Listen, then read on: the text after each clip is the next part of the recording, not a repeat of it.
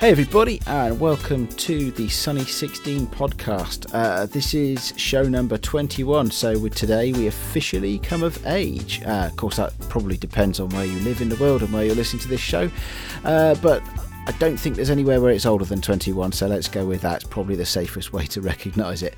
Today is going to be a bit of a magazine-style show. We've got a lot of the small things to talk about today, and Graham and I have been trawling the internet. Oh, well, who am I kidding? Mostly Graham has been trawling the internet for some things to talk about that are shorter but still interesting. Anyway, now you're finished with your researching. Graham, how you doing? I'm doing fantastic. Yeah, it's been quite good fun because I'm going to have a quick scout round. I don't actually spend that much time looking for stuff on the internet. No, let me clarify. I spend a lot of time looking for things to buy on the internet. I don't spend a lot of time just looking in general on the internet. So it's quite fun to just head out and see what's going on, what's current in the world of film photography. And as usual, there's a surprising amount of interesting stuff that I found today. So I'm excited. I tell you what, we'll start off with something that I know you've been participating in, but that I haven't, mostly because I don't have all the right kit. But this week, I believe, is Polaroid week. Yeah, it is. I only spotted that halfway through the week. I started seeing the hashtag Roid Week appear. And to begin with, I thought, wow. Is it National Hemorrhoid Week? What are we celebrating here? But no, it turns out it's Polaroid Week, which I think is a lot more pleasant. And seen lots of really nice images. People obviously making a particular effort to get out and shoot instant film this week. Because although it's Polaroid Week, I think we have to be realistic that shooting Polaroid is impossible no matter how you look at it. You can use Polaroid cameras, but you're not using Polaroid film, and an instant is instant. So I think you could be out there with your Instax anyway, taking part just as much. But yeah, I did get out because I do have a Polaroid 210 land camera, which is one of the bellows Polaroid cameras that use the Fuji peel apart film.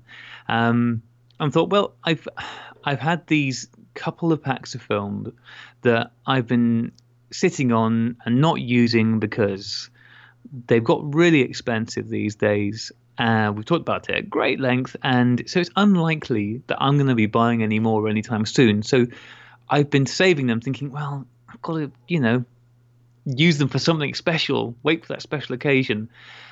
And then when Polaroid Week came along, I thought, no, I'm just going to take them out and start shooting them. I'm just going to put them in and have fun with them and be done. And so that's what I've been trying to do this week. Do you know what? I'm all up for that. It's really easy to be precious, but then it's also really easy to not use all of the wonderful things that you have in the way that you can be creative. I mean, for example, taking a black and white photo of some red apples. Yeah, well, you see, the film I had in there was some FP 3000B, which is the black and white stuff, and that had been sitting there for a little while. So, okay, first few shots. Capture some autumn colour. You said, it's autumn colours everywhere, so I thought I'm going to do this. And admittedly, black and white's probably not the ideal medium for autumn colour. The picture I took, there wasn't that much colour in the trees, but the apples on it were this lovely bright red, and you couldn't even make out that there were apples on the tree in this print. Also, the film was expired when I got it, and that's been fine, but I think something was going a bit wrong with this end of the pack, maybe because it's been sat around in the camera for a few months. I don't know what really caused it, but there's some fairly interesting light leaks on that shot when it came out. But it wasn't as bad as the last. That was shot number 9 out of 10. Shot number 10 went a bit wrong, unfortunately. What happened? I was trying to take some, well, it doesn't really matter what's done, I take some picture of, but for the record, it was just a very low-level picture looking at across some grass with some fallen leaves on it, which I think would have worked okay in black and white. But when I came to pull out the film so it could develop and get the picture, the tab that you pull out snapped off. Oh. So I was then left with the situation where I had this one sheet of film left in the camera and no way to get it out. So I took the camera home. Well, obviously, I'm not going to leave it in my garden where I was working, and got it into the dark bag and was able, through fumbling fingers, to get the sheet of film feed it through the rollers and then pull it through that. But the result is just disaster. I don't know what part of that flawless process messed it all up, but it's just ruined the image, unfortunately. So that was that. So I do still have one pack of FP3000 left to shoot, and that is actually in my van, because I do, although Polaroid week I guess is over now, I do intend to just keep the camera in the van and try and get through these couples of packs over the next couple of weeks. But I switched out as the black and white wasn't perfect for autumn color, and I've now got some FP 100 C in there, which is the color film, and I've shared a couple of pictures. I've shared a couple of pictures I've taken so far with it, and they've definitely done a little bit better with the autumn color than the black and white did. Yeah, absolutely. The coloured one is nice, actually, both on our Instagram account at Sunny 16 Podcast for anybody that wants to see them. And I think you posted them both to our Flickr group as well, actually. So if anybody's more of a Flickr fan than Instagram, you can see them both there. It's a good effort. Well done for participating in Polaroid Week. And well done for using the film, because... for me, these things are to be used. I'm not particularly precious about them, and yeah, they'll be gone one day, but do you know what, there'll be something else 10 years from now that is 5 years out of date that we can probably obsess over. Yeah, you're probably right there. I have got one other picture. I haven't actually shared it out properly yet. It's on my Flickr page, but I haven't put it in the groups yet. It's another one I took at work on the colour stuff of some chickens, because although it's not my Cheap Shot Challenge camera, I thought I'm going to get started on this capturing wildlife now. So I've got. Were they wild chickens or were they domesticated? Well, they were domesticated chickens, but it's animals or wildlife. Animals/wildlife. So domesticated chickens are just fine. All right, okay. I'll give you the benefit of the doubt on that one. I'm not entirely sure, but if it's animals and wildlife, then maybe you'll get away with it. It's difficult otherwise. Yeah, it is. I was going bear hunting next weekend. It's probably illegal, but what? And difficult, down in your neck of the woods. Distinct lack of bears. Well, yeah, I know, but I was going to go with my Bronica, and if the bears get too arsey, I'll just whack them over the head. You mentioned that, and I can't remember whether it's next on our list or not. But I've made a start on the Cheap Shot Challenge. I'm on it already. Okay. I don't know how you're getting on, but I have made a start. I've re-batteried up my IS-1000, and I've been out taking some pictures. First, that £5 budget that I allowed for optional extras. What did you buy? I've got myself a yellow filter for it. Woohoo! I know. Well, technically... I didn't buy a yellow filter. I looked to see how much I could get a yellow filter for. It was under £5, and then I used one I already had, because why waste £5? And okay, even more breaking of the rules than usual. But hey, well, that's all right. It's just sound financial sense. You remember what the biggest problem I had with my camera last time was, right? Its ugliness. No. The other biggest problem I had. Its slowness. We'll be here all day if you want to list all my minor defects. It was the choice of film I put in it. All right. That wasn't a problem with the camera then, was it? Well, all right, no. It was a problem with user error. So last time I put in ISO 50 film, which didn't work out terribly well for me because the camera's pretty slow anyway, and that didn't help. So from one extreme to the other, I put in T-Max 3200 this time because... that seemed like a good idea. Well, why not? Yeah, exactly.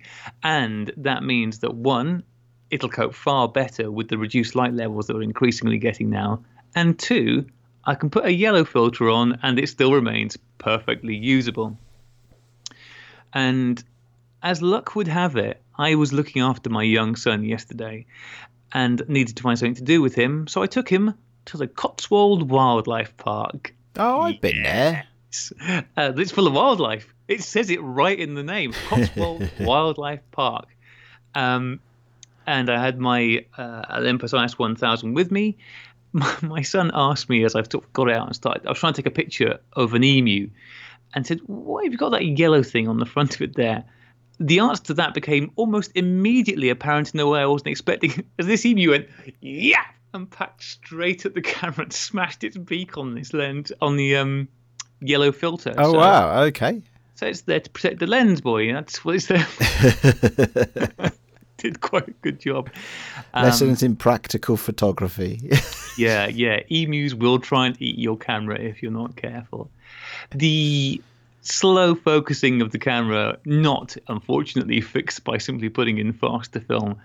But yeah, hopefully at least having a faster ISO filming will give me a bit more flexibility. So I took 18 pictures in total yesterday, so I'm quite well through my roll of film. That's probably doubled your total to date this year, isn't it?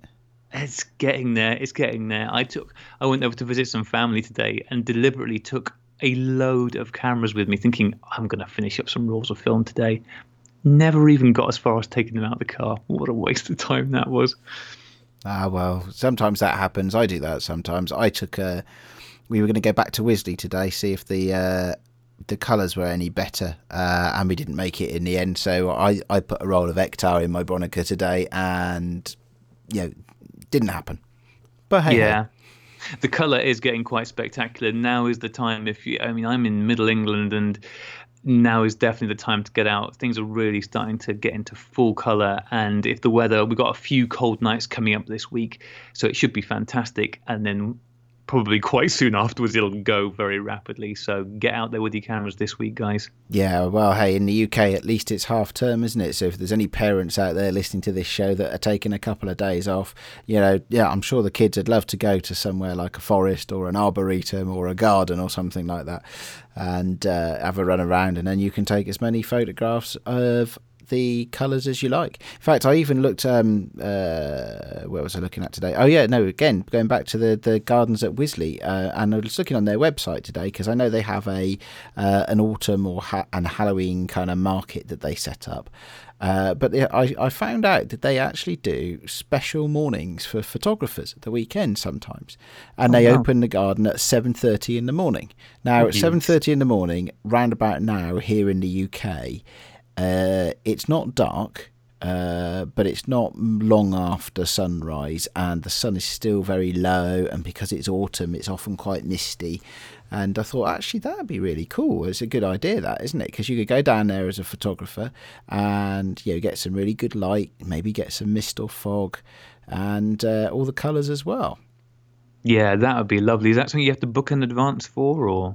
No, you can picture. I mean, you never have to book in advance for this place. It is enormous. So, I mean, you can just pitch up whenever you want.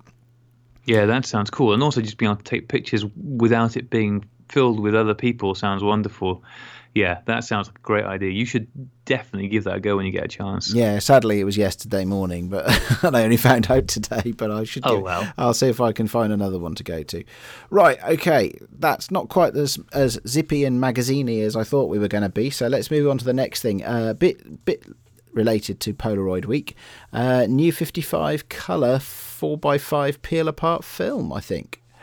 Yeah, this was I was really pleased to see this. So checking out Kickstarter, which is always good for a laugh because you do see all sorts of stuff when you look for photography on Kickstarter.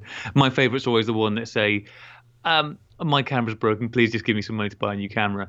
Anyway. Does that work? I could do one of those. Looking at the number of backers these projects tend to have, no, it does not work at all. There was one I saw when I looked a month or so ago, and he just kept posting the same project over and over again and getting no backers. And it's like, mate, nobody wants to give you any money to just go do what you want with it. Anyway, the new 55, who created peel apart film for black and white for shooting 4x5 a few years ago, have started a new Kickstarter project, and this is for color peel apart film for 4x5 cameras. This is really exciting for a couple of reasons. First, peel apart color film for 4x5 in itself would be fantastic. It's obviously not going to be cheap. Nothing 4x5 or nothing large format is ever cheap, and nothing instant is ever cheap. So yes, it's going to be an expensive product, and there are a lot of obstacles in the way of getting there first. But aside from just getting this product, the main reason or the main driving force and the main reason why more people than just large format shooters should be interested in this is because developing this technology and hopefully raising the money for this will also go a long way towards raising the money and the technology for developing peel apart pack film to replace the discontinued Fuji films. And that's really exciting. Yeah, I mean, that sounds, that sounds like it's the sort of thing that get the internet rather emotional, in a good way. Yeah, absolutely. The project it's still got 25 days to go, so it's only just started. And I believe so far they've raised 10% of what they're looking for, and they're looking for a lot of money. I think they need £400,000. And that doesn't surprise me at all, because what they're setting out to do is no small task. There's a whole set of rewards, obviously, as there always are with these things. I think if you want to actually get hold of some of the film itself, the lowest level is $75, which will get you one pack of film. And that's 5 shots. Ow. Yeah, so it's $15 a shot. Does that make it? But that's expensive, but I could see how it would be good value for money as well, though. Yeah, I mean, well, you know, value for money is such a subjective thing. I mean, if they can do it, it's going to be a unique product. They are also, and all of this is stuff that they want to do. This isn't like when we were talking about with the Lomography Kickstarter, where they had a finished product, they were taking pre-orders. This is a genuine Kickstarter. They are looking to raise the money so that they can do the research and development to achieve what they want. They've obviously done prototyping, and they have got prototype products, but that's a long way away from making something that is easily produced in the kind of quantities you need to sell it. So yeah, it is expensive, but it could be, and the rewards go right up. You obviously pay more than one pack of film. I think the one you should go for, Aid, is for $1,250. You get a Speed Graphics 4x5 camera, and I think 3 packs of film as well. So you get a camera and some film for it. I've always had a hankering after one of those Speed Graphics. I always thought if I was going to buy a large format camera at any point, it would be one of those. Is it correct to call that a press camera? Yeah, absolutely. Yeah, I really don't know a huge amount about large format photography, but I have these images, you know, these films that you watch from the 40s and 50s where the journalists all carry around these enormous things with massive great flash bulbs on the side of them as well. And if that's the sort of thing you're talking about, then yeah, I want me one of those. Yeah, they're very nice. And these cameras have all been refitted as well and refurbished. So I think that's actually, you know, pretty good if you want to get into something. I know you can obviously pick the cameras up far cheaper than that. But what I also liked is that they're very upfront, even on the rewards themselves, where they say, you know, for $75, you get this film subject to success, because they know that there's a chance that they might not be able to pull this off. If you look on the page, there's a list of, you know, what risks are there. And that's a really long list. It's like, yeah, this could be a disaster. This could be, but they have achieved success in the past with the black and white stuff. They have got a prototype, and you know, I think it's one of those things. I'm certainly seriously looking at it, whether or not I'll back it to get some film, or whether I'll just back it to get a T-shirt or some postcards or whatever. I think for anybody who has any interest in instant photography, this is definitely worth looking at and supporting, not just for 4x5 shooters, but for, you know, Polaroid shooters and what have you, because it's a really interesting product. The other thing that they were talking about in it is that they are hoping, and hoping is definitely the operative word for this, that they will be able to create color negatives with this process as well. At the moment, with the peel apart film, some people can put in the effort and go through the fairly elaborate process of getting negatives out of the part of the peel apart film, so you've actually got a negative from it. But I think that's quite difficult to do. What they are hoping is that they can come up with a way that will actually create true color negatives as well as the print, which would be amazing if they can do it. So all success. It would be. I mean, that would be astonishing. I mean, you know, it reinvigorates a whole area of photography as an art form that, you know, I think we thought had gone. Yeah. And so, you know, I mean, yes, it's not exactly street photography, I suppose, if you're carrying around something of that size. But I mean, it still would be, you know, a fantastic opportunity to do something new and do something creative. So I wish them all the success with that. And, you know, as I do, I think the next one on the list actually is also a Kickstarter, isn't it? And there are some words here which I know all the words, but they don't seem to mean much grouped together like this. I'll write what you've written on the show notes here. Dolomite's ultra large format. Yeah. So again, this was just one of these things that I was trawling through the Kickstarter photography ones, and this one leapt out at me. This is a group of individuals who have already made what look like some fairly humongous large format cameras. You know, much bigger than even 8 by 10. You know, I think they've got sort of 16 by 20 large format cameras. What they want to do now is buy an ex-Russian military vehicle, which, Aid, you know more about these things than I do, and convert that into a camera to go and take huge format pictures of the Dolomites, which I think is fantastic. They got a picture, because apparently the one thing which is obviously fairly critical to this is the lens. And they've now sourced this lens. I cannot remember. I don't know whether you've got the page in front of you, Aid. I'll just see if I can find it. I did have. I think it might have gone, but I'll call it up again. They have sourced this lens, of which there are apparently only 10 in existence. The picture of this lens is as big as a child's head. It's huge. And yeah, I love this kind of thing. I think they're looking for far less money than the new 55, because obviously it's a very different film. I think it's something like €40,000. I can't remember anyway. Hopefully, Aid will find it in a second. You can fill in all the important details. €50,000 is what they want. The vehicle in question is an enormous truck, military truck, known as a Ural, I think. And have they found a lens? Oh, yeah, a nickel. Okay, so I see what you mean about it being bigger than a child's head. So there's a photograph on the Kickstarter page here of the lens. I think it might be one of those forced perspective things you were thinking of the other day. A little bit, unless this young lady has very, very small hands indeed, because the lens dwarfs her hands. This is an F14 lens, but the focal length is 1,780 millimetres. That's quite a long focal length. It's a bit bigger than your average 35 mil. Yeah, but I bet that's probably still wide angle. I don't know. I wonder what that would be. I suppose it obviously depends on how big the format ends being in the end. I guess so. I guess it would, wouldn't it? Yeah.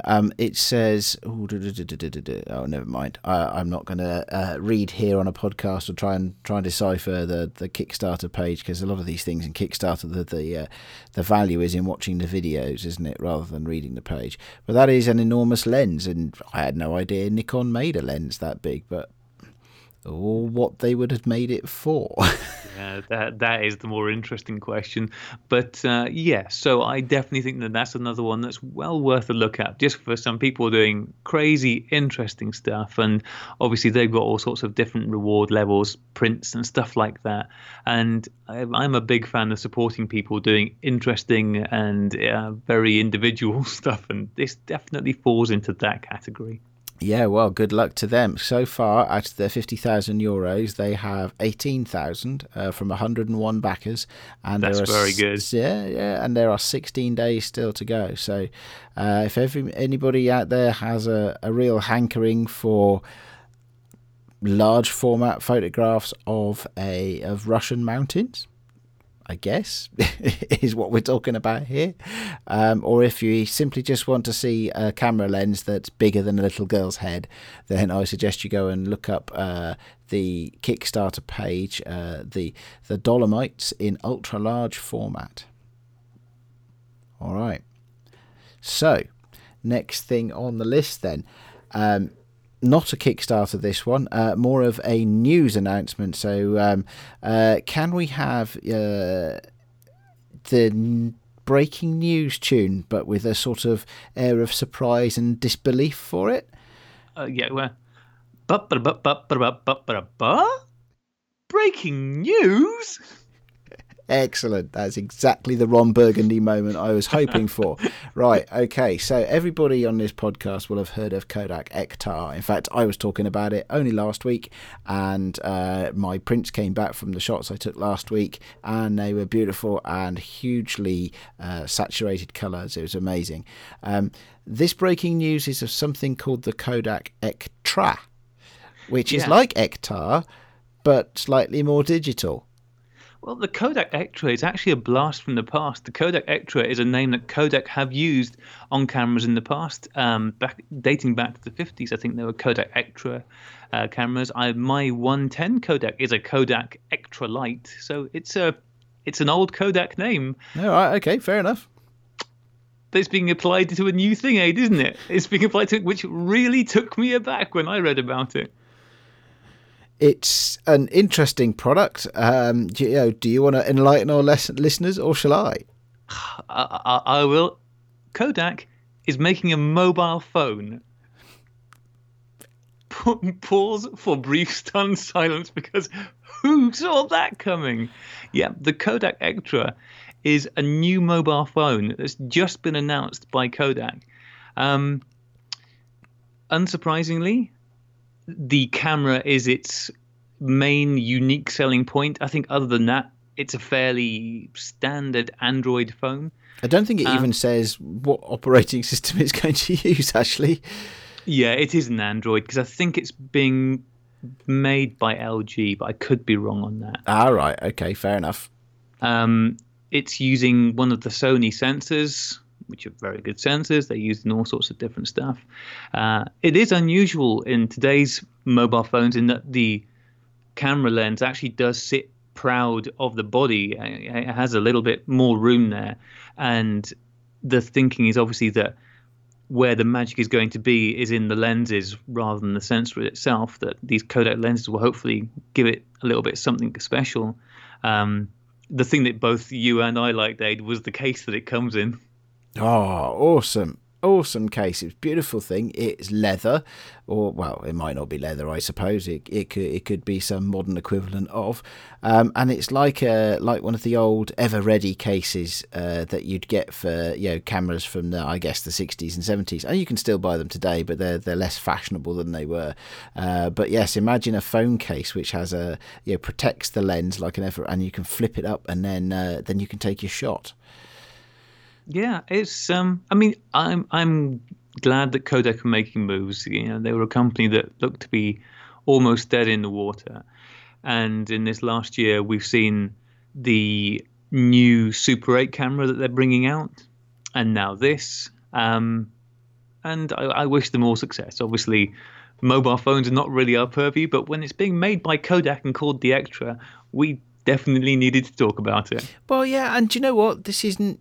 I don't think your thing that you often get with the Polaroid brand, where it's just a gimmick where somebody's bought the license to use the brand for this particular product and it gone on. If you flick down, I mean, I'm looking right now at the Kodak.com website, and this really is the Eastman Kodak Company. What's left of it is actually launching this smartphone with an amazing camera, a 21 megapixel camera. Quite why you need that many pixels in a phone is anybody's guess, but there you go. Optical image stabilization, autofocus. It's even got a 13 megapixel front-facing camera. So it's front-facing camera, it's selfie camera, has more pixels than my iPhone's main camera. But it's got phase detection, autofocus. 4K video. Okay, a lot of phones have 4K video now, but phase detection, autofocus in a phone could be interesting. Yeah. And if I look at the picture of it, the specs for the lens, it says it's an f2 lens. It doesn't say what its focal length is. I'd probably find it somewhere, but could be interesting. Who knows?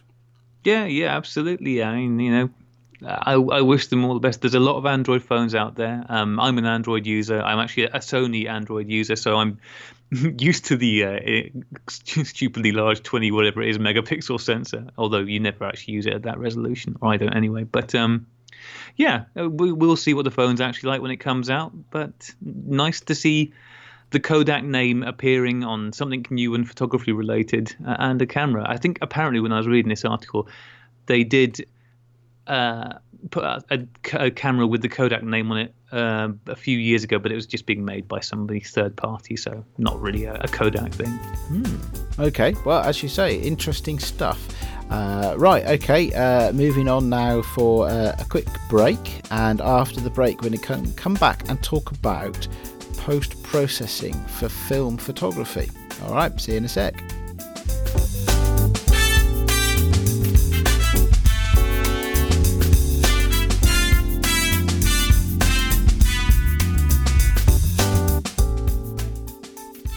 Well, for the last couple of weeks, apart from shooting the Ektar for the fall colours or the autumn colours last weekend, I've been deliberately shooting the Agfa Vista Poundland film, and deliberately because I've been exploring post-processing of film photographs. So of course what I mean by that, because it's me and because I don't do a lot of darkroom stuff or any darkroom stuff, I mean that when my scans come back from the lab and I stick them into Lightroom, I'm playing with the colour and the light and the contrast and things like that. And you know, I guess a very high level report is that the Agfa film needs it, the Ektar film clearly doesn't. Ektar is just amazing stuff, but I've been deliberately trying to work my film photographs. Part of that was because Graham, you probably don't even remember this, but you made a very brief comment a few podcasts ago about, I always process my film. And I thought, I don't do that. I mean, apart from the fact that I don't particularly enjoy the whole post-processing of photographs, I'm much more about wanting to be out there and shooting. I just thought, that's really weird. Surely the whole point about film photography is that you don't post-process it. You don't need to. It comes with that film look, doesn't it? And the wow and the pizzazz that we all love, all of us that shoot film, that is. But Graham, what do you typically do with yours? Okay, well, I suppose it depends on whether I'm going down the darkroom route or down the digital route, but most of my stuff's going to end up on my computer. In fact, all of it is. So I will develop negatives at home, then scan them in. I've got an old flatbed Epson V500 scanner, which is getting a bit long in the tooth now, but it still does the job fine for my needs. It's not as if I've got any great art that I'm saving into the world. Well, I'm a realist. So I scan it in, usually at reasonably high resolution, but not super high. So I guess it's probably about 1200 DPI for 35 millimeter negs, maybe going up to 2400 if it's something which I think is going to be really good and really worthwhile, but that makes for some very large files if you do that. Then they'll get saved as TIFF files, so they've got as much information in as possible. And I will generally, when I'm scanning them in, aside from making sure that the levels are not horribly out of whack, whether it's the light levels or the color tones, as long as they're not terribly out, I won't do much with them using the scanning software. I use the Epson scanning software that came with it, and that's worked fine for me. And I'd rather use my other software on the computer for actually adjusting the levels and tones and stuff. So I'll scan it in, and once it's in, the next thing is it gets shunted up to Lightroom, which is my software of choice for doing all my processing. The only thing that I don't do in Lightroom is dust removal, which there is also always a lot of with my negs. Some of them are worse than others. I've been a little bit better lately, but I will do that in Photoshop Elements because it's way easier to do it in Photoshop Elements. And it still can be a really time-consuming job to do it if it's a particularly grubby negative, but it's worth it. And I will actually do that to the original, because obviously it's not a change I'm going to want to undo. I made the mistake once of using Lightroom to do dust removal on a fairly, I think what I'd done, this was a couple of years ago, I'd used essentially the scanner as a camera. I'd open the lid right up, put a piece of plant on it, scanned it. So I had this huge, incredibly detailed picture that was covered in dust. And I tried just doing it all in Lightroom. And of course, with Lightroom, rather than editing your photo, what Lightroom is doing is creating a recipe, which then when you export the photo, it applies to the image. And if you're using it for dust removal, that recipe can get huge and really bogs everything down terribly. So I learned from that mistake, and yeah, don't do the dust removal in that. And then once it's in Lightroom and clean, I treat it really much as I would with my digital images. I want to get the best that I can in the way that I see it out of my shot. So within reason, I'll push and pull and poke and prod as need be. Interesting. It's just something, I don't know, it's, you know, sometimes when you have a realization that everybody knows something but that you don't. Yeah. That's kind of how I feel about this. It's like, well, why would you? The whole point about film is that it's just as it comes back. I don't know, maybe it's because when I was a kid, you know, the prints used to come back in a little paper envelope from my dad's holiday photographs, and you know, and that was it. And then they went, you had a look at them, and then they went in a photo album and went on the shelf or in the cupboard or whatever it was, and then you'd get them out at Christmas. But there was no playing with photos as such. But I don't know why, but I just really. Never occurred to me. And you know what, I've actually really sort of enjoyed it, if you like, if in a way that I've never enjoyed post-processing before, because, you know, with digital stuff I can do some post-processing, and there are some tools that I like, but I always find at the end of it with the digital stuff that I'm never really satisfied. You know, it's like, okay, so what I've done is I've polished a digital photograph. Yeah, but with the film stuff, because it starts, you start off essentially halfway through the process, because you've got your basic look, you know, and what is it they call in the film or the colouring industry for films, yeah, movie type films. Is it LUTs, lookup tables or something they call them, you know, for video editing and stuff.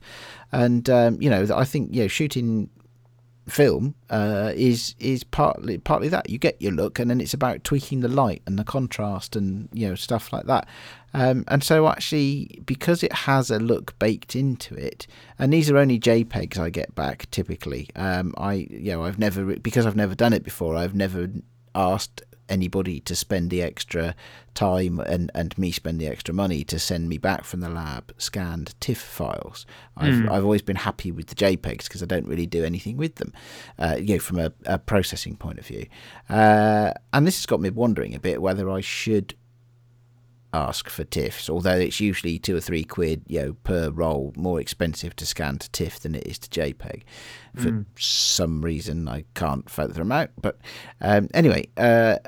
I quite enjoyed it, and I ended up looking at this photo and thinking, do you know what, actually it was all right the way it looked, because it was a film photograph and I'm using a film that I like the look of, but I've improved it and I'm actually reasonably happy with the end result, which is really cool. I found you couldn't push things quite so far as you might do if it was a digital shot, because, yeah, the grain of the film in the scan means that some of the tools are really, really heavy-handed.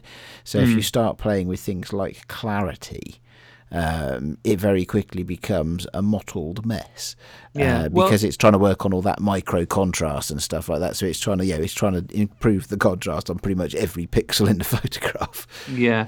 Again, this is one of those things though, where much like the discussion when you're shooting digital about shooting JPEG versus shooting RAW, that carries through exactly whether you're talking about shooting, you know, a JPEG file or a TIFF file. Because it's actually quite impressive how much information is in that TIFF file. It is a lot more than just with the JPEG, even when you're using it from a negative, because negatives do have huge amounts of information in them. And so say, for example, I always find with JPEGs, the one thing that they do not like at all is if you want to try and adjust the color temperature, that can go horribly wrong. But if you have a TIFF file, you can adjust that, and that can be hugely useful. You know, I certainly find that quite often I'm making usually fairly small adjustments to the color temperature, but it can transform a photo.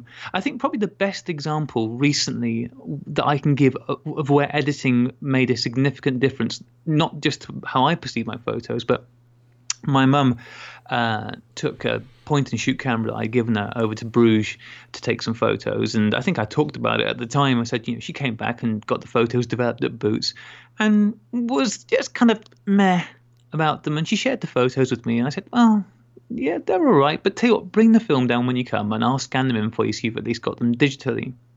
And so she happened to be down when I was doing that, and we scanned the photos in, and the prints really weren't particularly great. And the thing that my mum said about them was that they just didn't really reflect what she was seeing while she was there.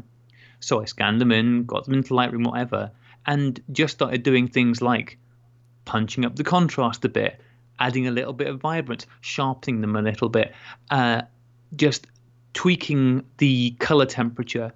And all of a sudden, there are the images that my mum saw when she was there. A little bit of a really long way.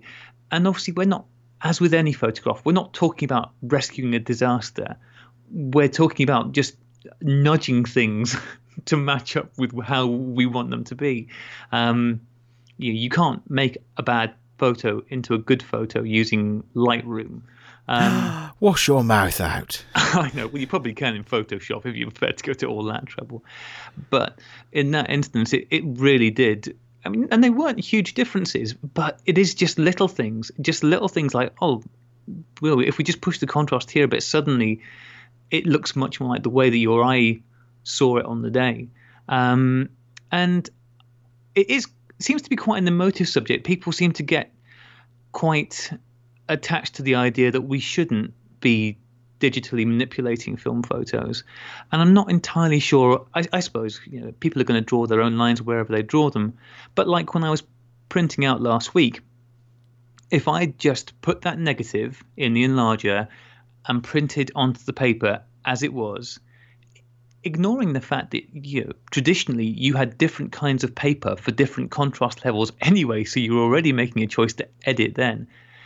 But it would have been a very flat image. So then I was using the different filters to add different levels of contrast. This idea of raw photos and untouched, it was never really a thing. It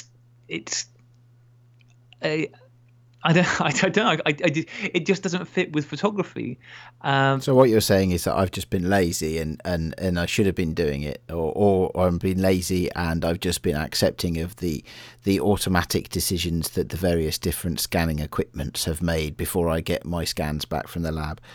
Well, if you've been pleased with the stuff, you use good quality labs, and if they presumably have good quality software using great algorithms, which is giving you results that you're pleased with, and there's nothing wrong with that. But it's interesting that now you've dipped your toe in and found that actually some of the things maybe you could make more to your liking. I'll be interested to see if you do more with it. But I don't like post-processing. It's fun. I quite like it. I quite like getting in there, as long as there's not a mountain of them. Well, you have to be a bit selective, don't you, I suppose. But I think I've learned something. Anyway, I think, yeah, we could talk about this topic for a very long time, and maybe one day it'll be deserving of a really long segment or even a whole show, where we could share, even maybe with guests, the various different techniques. I met many people who are listening to this probably have received at least 1,000 emails in the last week or so for a thing called the 5-day deal, which is where a whole bunch of photography educators get around they built a huge package, in this case the marketing price of the content that I've just purchased for $97 was about $2,500. It's a charity thing, right. And it has some really big names in it, people like Zach Arias, a very big internet name in photography, and others with similar credits to their name in terms of the amount of education they do, and the amount of social networking and general internet presence that they've developed over the last 10 years or so.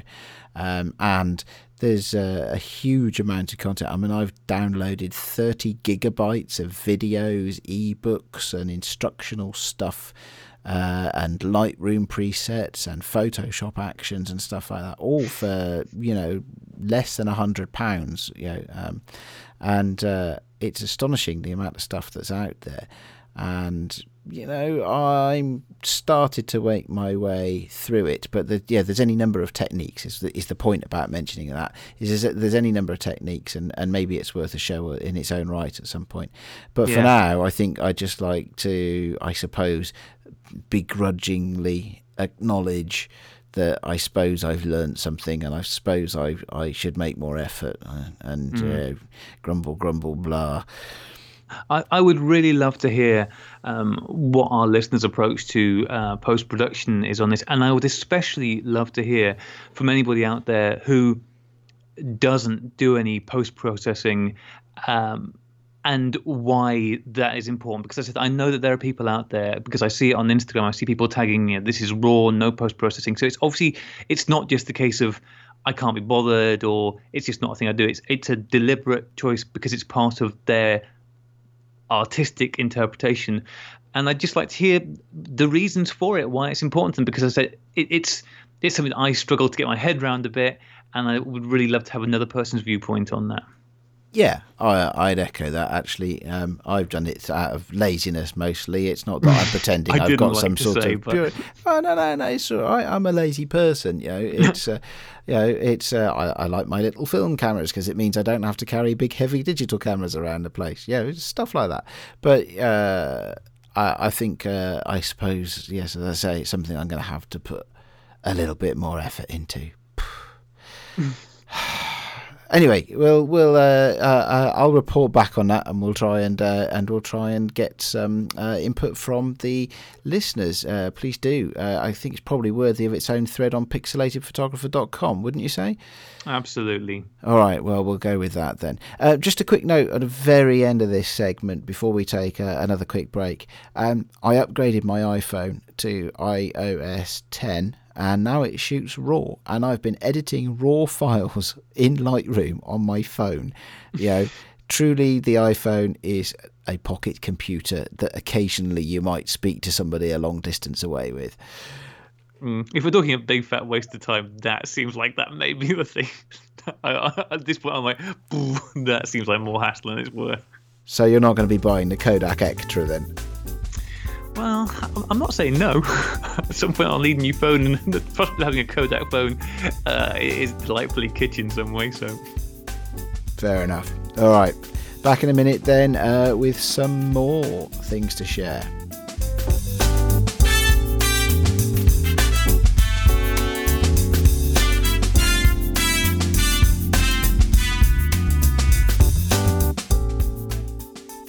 I was eating my breakfast the other morning and looking at the post, and it turned out that there was a thing that said Amazon.com, a little envelope, cardboard envelope that said Amazon.com, and I thought that's a bit strange because Amazon over here in the UK is under the brand, under the URL Amazon.co.uk.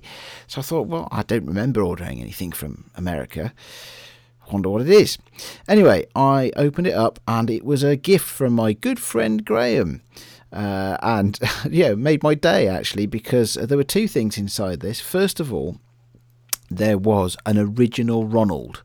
Now, that may or may not make any sense to listeners, but those of you who have been with us for a few weeks will know that Graham fairly recently purchased a large format camera. And that camera, by the time he got hold of it, was already named Ronald. And so what came through the post, I think, Graham, is that, was it a piece of photosensitive card? So it actually had been the card that had been in the camera when you took the shot? Yeah, absolutely. That was came straight out of Ronald's butt, then. Well, when you made, so see, I was about to get all emotional and say thanks and what a wonderful friend you are and all of that. But when you put it like that, I don't know that I'll bother. Yeah, that was when I was doing some practicing with my direct positive paper. That's one of the shots I took. It was great, and it's one that you posted rather a colour version of it. I think at the time on our Flickr group and probably on the Instagram channel as well. So it was the one of a very nice dainty painted teapot. That's right. Yes. A still life, if you will. A still life. And anyway, but I just so first of all, thank you for that, because that was great to get that in the post one morning, and it made my day.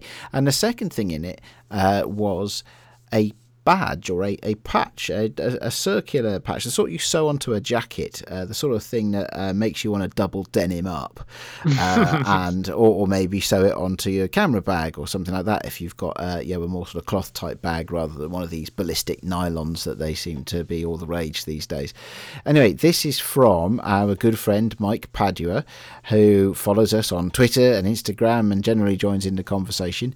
He runs a website called shootfilmco.com, and one of the things that he sells are patches for jackets, bags, etc. And the one that I received says no light meter, no worries on it, and Sunny 16. So thank you very much, Graham, for my present. Yeah, my absolute pleasure. Sorry it took quite as long as it did to get to you, but, better late than never. And I understand that Mike has a new product out that you want to talk to us a bit about. Yeah, Mike does. I have to say, Mike, it seems to be one of the most genial people out there in the film world. Whenever you see him interacting with everybody, as he does on Instagram and on Twitter, he is just so charming and so friendly and so engaged. And anyway, it was with some fanfare that he announced his new product. I think it was last week or the week before.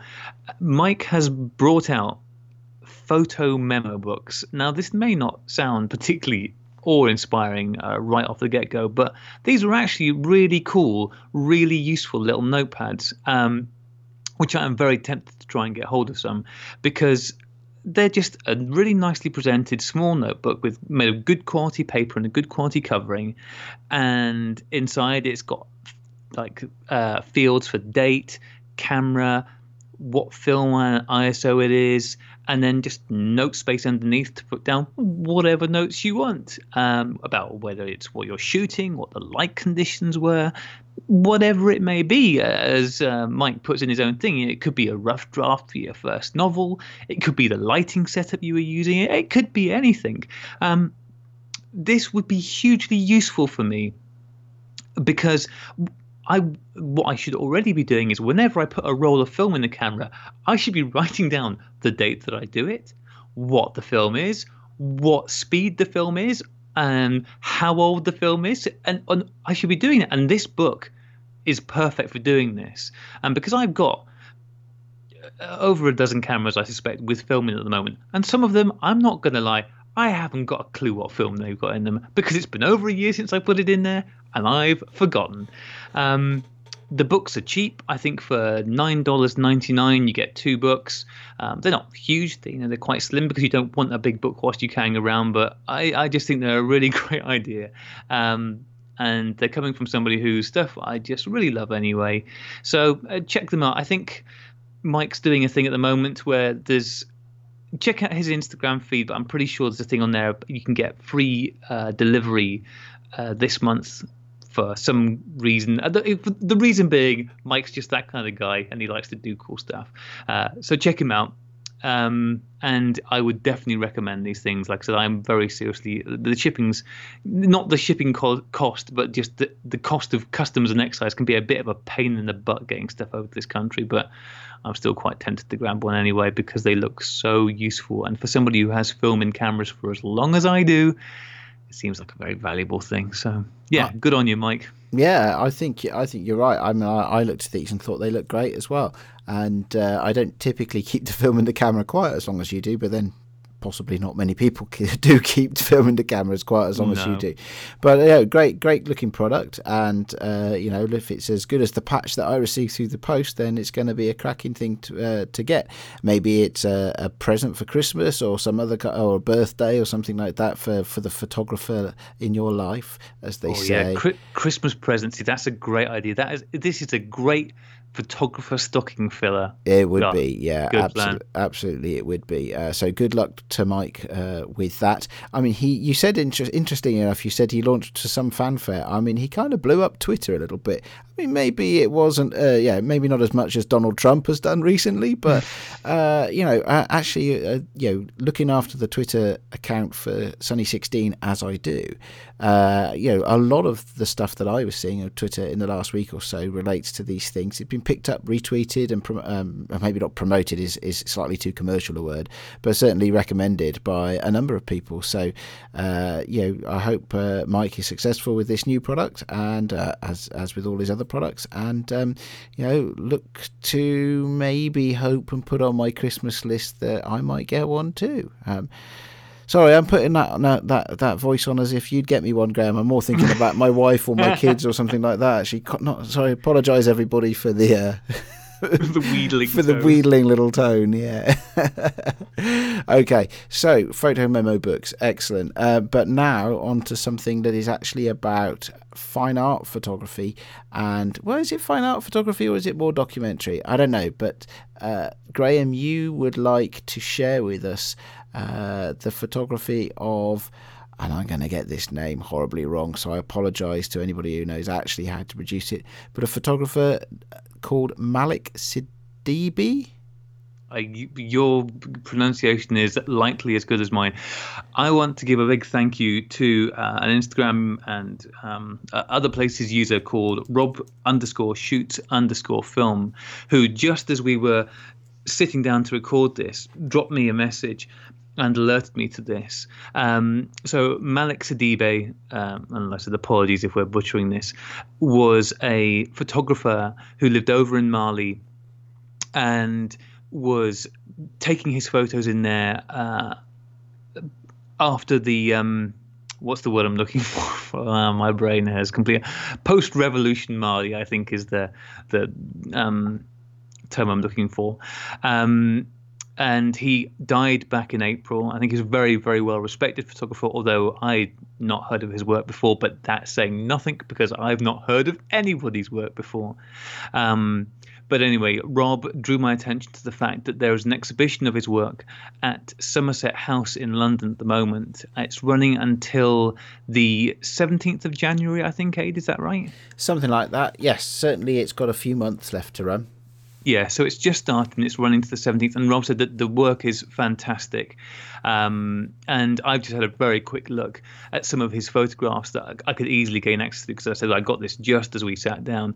And the work looks really interesting. It's obviously capturing a time and a place at a really interesting moment where suddenly people are having a freedom that they didn't have before, and there seems to be just a joy and a life to a lot of the pictures. He seems to be shooting a lot on medium format, a lot of black and white, but it looks, I mean, I'm really looking forward to when we get off this call just looking more into this guy's work because it looks amazing.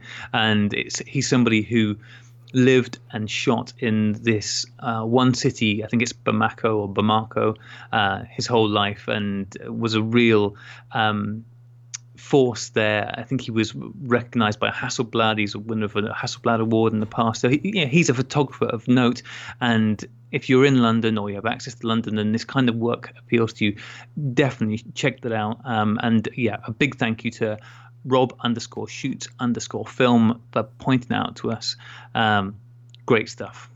Yeah, absolutely. It's I suppose I said, is it fine art or documentary? I guess you could, with such a high-profile place to be exhibited as Somerset House, you could be forgiven for thinking it was fine art. But I think looking at the content of it, much more about documenting a cultural change and you know, it looks like really interesting stuff. I mean, you know, Somerset House in London, you know, just by way of interest, is, you know, quite a well-regarded or very well-regarded place to have a show of any kind, any artistic kind, especially photography. Often some of the Sony awards are exhibited there, and I've certainly been there for that. It's also... bizarrely enough, it's a big old building, you know, sort of, you know, with a big square in the middle of it and very ornate, you know, columns on the outside, and it sits on the front of the River Thames. It's actually a government building for Her Majesty's Revenue and Customs. So in the days of the Port of London actually being right in the City of London, this is where you went to pay your taxes, and it's still an office, as well. Parts of the building are still an office for Her Majesty's Revenue and Customs, even though it's also a very well known art gallery. Go figure that. Yeah. Oh, don't go into the revenue and customs part. Go into the part that's a gallery. And yeah, I mean, as to whether it's fine art or documentary, I think from the small amount that I had time to read, I know that he had a studio in the city, and so I think it's probably a mixture of stuff. And also, I think, you know, sometimes there's not a clear line between those. I think beautifully shot photography is fine art, no matter what the actual subject matter is. So, yeah, I said I'm just really looking forward to diving into some of his work myself once we get a chance. Excellent. All right. Thank you. Well, do you know what? Now we are going to do some shout outs. And the first one comes to me. You will remember, dear listeners, I'm sure, that I was a bit concerned over the summer, or late spring, early summer, when one of my favourite labs in the UK decided that they were going to shut down because the owners and the people that ran the lab were emigrating. So UK Film Lab, as it was known, shut down, and the proprietors, husband and wife team, I believe, were moving to Canada. And I now have an email in my inbox that says, welcome to Canadian Film Lab, now open for business. So first of all, I'd like to say good luck to them. I mean, while they were in the UK, they were a fantastic lab. Their developing and scanning services were great, and I was always pleased with what I had back from them. They also ran a little... what they called their pro service, but it was a bit of a pun, really. It wasn't about being professional. It was more about registering with them a profile of how you liked your scans done. So you could send them back 2 or 3 photos that they'd scanned that you liked or that you had some hints and tips from, and they'd actually make a personal effort to send you scans that were configured in the way that you liked. Now, sadly, they are no longer in the UK, and I doubt that it's going to be affordable for me to send my films to Canada, much though I liked their service. But if you check out CanadianFilmLab.com, and if you are in anywhere in North America, I guess, although particularly in Canada, you've now got a brand new lab who are very capable people and who take a personal interest in providing good service. Yeah, I think that's great. I mean, unfortunately, I think pretty much nobody in Canada listens to this. They're all listening to the Canadian Classic Camera Revival podcast instead, which is based out there in Toronto, I think. But yeah, could somebody please let the Canadians know? Pass it on to let your Canadian friends know that there's a new gig in town. Yeah, I'm glad to hear they're all set up there. Absolutely, and good luck to them. Okay, so a couple of shootouts. Shootouts. Who knows? For you, Graham, first one being somebody called Sol Exposure. Yeah, so all 3 ones I picked out this week. Because it's Polaroid week, it seemed only fitting that I should... give shout outs to 3 Instagram accounts that we follow, or that I follow, that I particularly enjoy seeing the work coming through. So yeah, the first one at Sol Exposure, which is at SOLEXPOSURE. You know how to spell exposure. If you're a photographer, you probably know that. But I really no. Teach me to suck eggs. That would be great. I don't like eggs. Yeah. Really beautiful stuff. I think a lot of work, I think over in Montana. Anyway, just really beautiful pictures. And I know she also sells her work. She's got her own online store that she sells stuff through. So definitely worth a look. The next one is at Leila.Gruen. That's LELA.GRUEN. Again, just a real mixture of different. They're both these artists. Actually, all three of these are shooting using Impossible Project film, and have really embraced what the film can do to produce incredible results. And I really love the stuff. And last but not least is at Polar Max. And that's at Polar_Max. I think if you can see that in front of you, Aid, because I've scribbled all over mine. It is, yeah, Pola, no R, Pola_Max.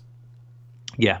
Again, just somebody doing fantastic, quite a lot of cool, I wouldn't say beachside necessarily, but sort of riverside or something like cool waterside shots. There have been quite a few of those coming up, and yeah, just a lot of really moody atmospheric stuff from him. Really good.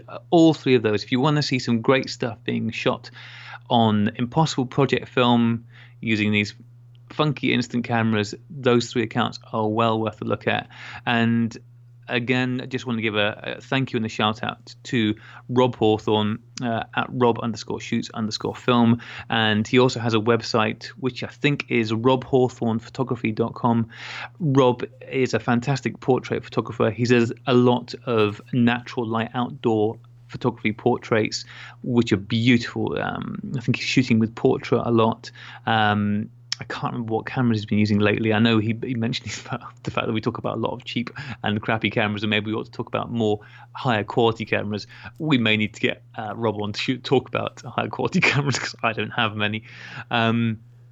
Also, if you're checking out his account, dig back through his work, because he's also got a few shots there that he's taken using infrared color film, and they're just stunning. I think he took them certainly at least one of them at Kew Gardens, and these pictures, as you're scrolling down through his feed, you cannot help but see them, because they stick out like a sore thumb, but they are awesome. So check those out too.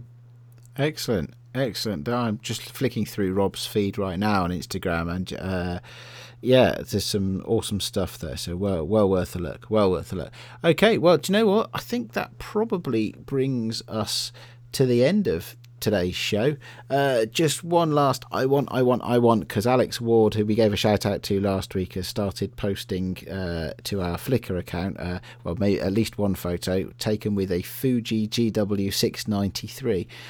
And so, just by way of acknowledging that we don't often talk enough about the really, really good film cameras, that is a kind of legendary, enormous 6x9 medium format Fuji rangefinder, of the class of Fuji rangefinders often termed the Texas Leica, I think, just because they look a bit like a Leica and are enormous.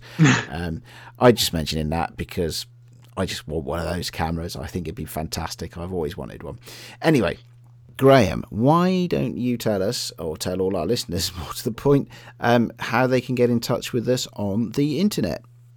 You can find us at Sunny 16 Podcast on Twitter, where you will find Aid, the wordsmith and master, at Instagram, which is where I hang around more. We have a Sunny 16 Podcast page on Facebook, which I try and remember to put the podcast posts up there, and you can always get hold of us through there. Although we may not put a lot of stuff on there, if that's how you like to communicate, we will always respond to you. You can find our Flickr page, which is under Sunny 16 Podcast, and more people are joining up for that and sharing photos, and that's a great place to go to see the pictures a little bit larger than you may find them on Instagram, and it's quite a good holding pen. So I love going through there and seeing what people are sharing there. There's been some great stuff lately. And best of all, come to pixelatedphotographer.com. Is that right, Aid?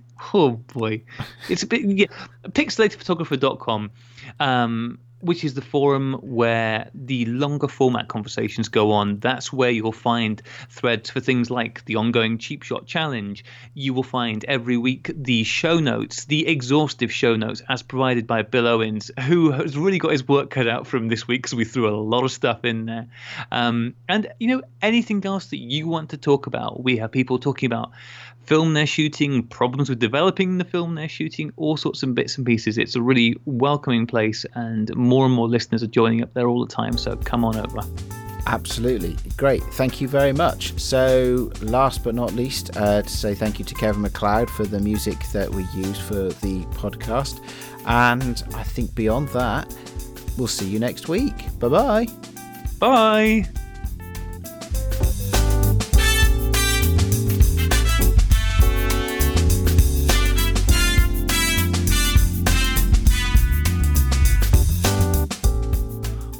We really did get through a lot of stuff in that episode, didn't we? Well, you know, can't always be thoughtful, can we? Sometimes we just got to go bang, bang, bang.